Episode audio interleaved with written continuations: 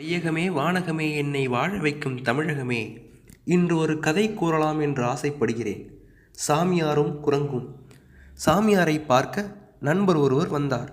அவருக்கு உணவு கொடுக்க விரும்பிய சாமியார் தான் வளர்த்த குரங்கை பார்த்து வாழை இலை போடு என்றார்.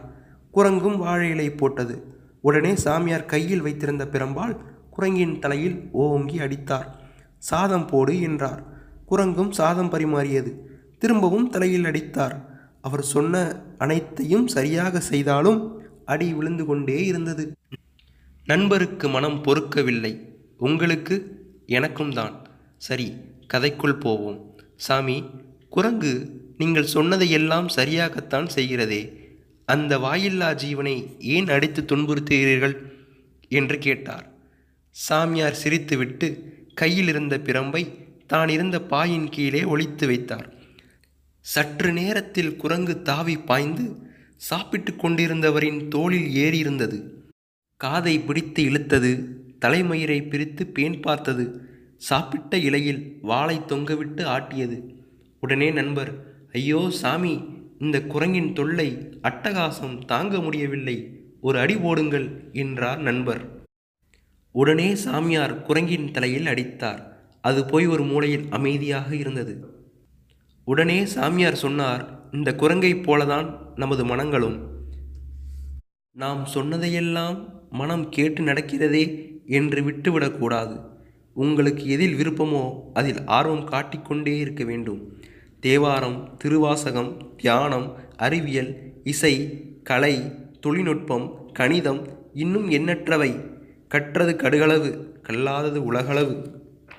இதுபோல் பிரம்புகளால் தட்டிக்கொண்டே இருக்க வேண்டும். சற்று ஓய்வு கொடுத்தாலும் மனித மனம் தாபத் துவங்கிவிடும் என்றார் சாமியார். நுரையீரல் நோயால் பாதிக்கப்பட்ட ஒருவர் வைத்தியரை அணுகி தனது கஷ்டங்களை சொன்னான். அதை கேட்ட வைத்தியர் கவலைப்படாதே உனக்கு வேண்டிய சரியான மருந்து என்னிடம் உள்ளது. இதே நோயால் நீண்ட நாட்களாக நானும் கஷ்டப்பட்டு கொண்டிருக்கிறேன். இந்த மருந்து எந்த பயனும் அளிக்கவில்லை. இந்த மருந்தின் வீரியத்தை அதிகப்படுத்தியுள்ளேன். அதை பரிசோதித்து பார்க்க ஒரு வாய்ப்பு கிடைத்து விட்டது உன்னுடைய நோயை இம்மருந்து குணப்படுத்திவிடும் என்று நான் கருதுகிறேன். இப்படிப்பட்ட வைத்தியரிடத்தில் நோயாளிக்கு எப்படி நம்பிக்கை வரும்? தான் கற்றுக் கொடுக்கும் பாடத்தில் தனக்கே உறுதியான நம்பிக்கை இல்லாத ஆசிரியரால் தம் மாணவர்களுக்கு எப்படி நம்பிக்கையை தர முடியும்? யாரால் கடினமான ஒன்றை படிக்காத ஒருவராலும் புரிந்து கொள்ளும் அளவுக்கு கூற முடியுமோ? அவர்களே சிறந்த ஆசிரியர்கள். கற்பது கற்பிப்பது மதிப்பெண்களுக்காக மட்டும் இல்லாமல் வாழ்க்கையில் எந்த இடத்தில் அதை பயன்படுத்துகிறார்கள் பயன்படுத்தலாம் என்ற எண்ணம் சிந்தனையை தூண்டிவிடுங்கள். ஏதோ படித்தோம் ஏதோ வேலைக்கு சென்றோம் ஏதோ வாழ்க்கை செல்கிறது என்று இல்லாமல் வாழும் வாழ்க்கையை ரசித்து அர்த்தமுள்ளதாக மாற்றுவோமே. நன்றி நன்றி நன்றி.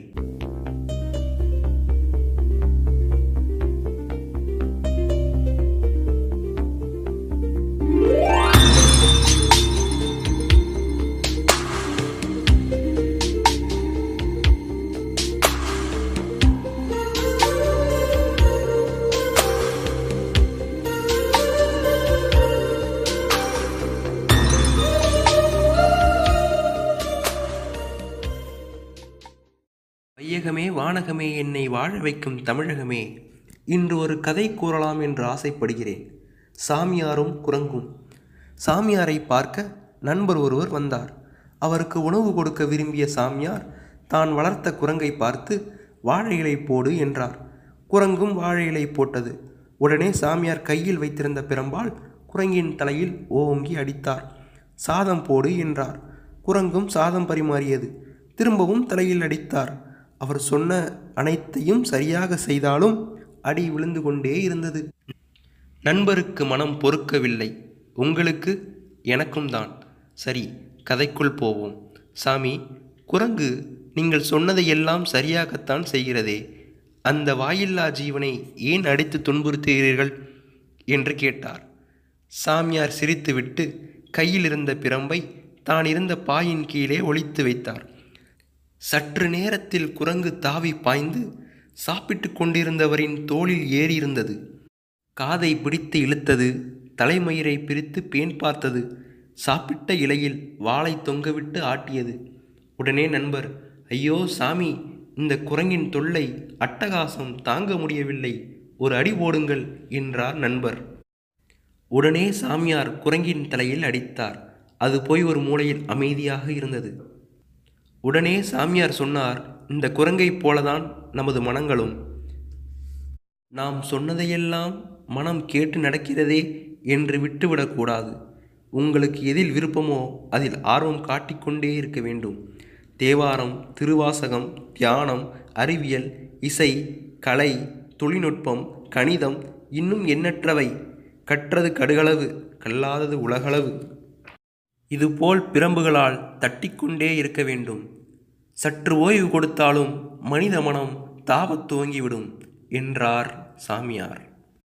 நுரையீரல் நோயால் பாதிக்கப்பட்ட ஒருவர் வைத்தியரை அணுகி தனது கஷ்டங்களை சொன்னான். அதை கேட்ட வைத்தியர் கவலைப்படாதே உனக்கு வேண்டிய சரியான மருந்து என்னிடம் உள்ளது. இதே நோயால் நீண்ட நாட்களாக நானும் கஷ்டப்பட்டு கொண்டிருக்கிறேன். இந்த மருந்து எந்த பயனும் அளிக்கவில்லை. இந்த மருந்தின் வீரியத்தை அதிகப்படுத்தியுள்ளேன். அதை பரிசோதித்து பார்க்க ஒரு வாய்ப்பு கிடைத்து விட்டது உன்னுடைய நோயை இம்மருந்து குணப்படுத்திவிடும் என்று நான் கருதுகிறேன். இப்படிப்பட்ட வைத்தியரிடத்தில் நோயாளிக்கு எப்படி நம்பிக்கை வரும்? தான் கற்றுக் கொடுக்கும் பாடத்தில் தனக்கே உறுதியான நம்பிக்கை இல்லாத ஆசிரியரால் தம் மாணவர்களுக்கு எப்படி நம்பிக்கையை தர முடியும்? யாரால் கடினமான ஒன்றை படிக்காத ஒருவராலும் புரிந்து கொள்ளும் அளவுக்கு கூற முடியுமோ?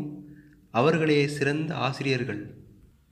கற்பது கற்பிப்பது மதிப்பெண்களுக்காக மட்டும் இல்லாமல் வாழ்க்கையில் எந்த இடத்தில் அதை பயன்படுத்துகிறார்கள் பயன்படுத்தலாம் என்ற எண்ணம் சிந்தனையை தூண்டிவிடுங்கள்.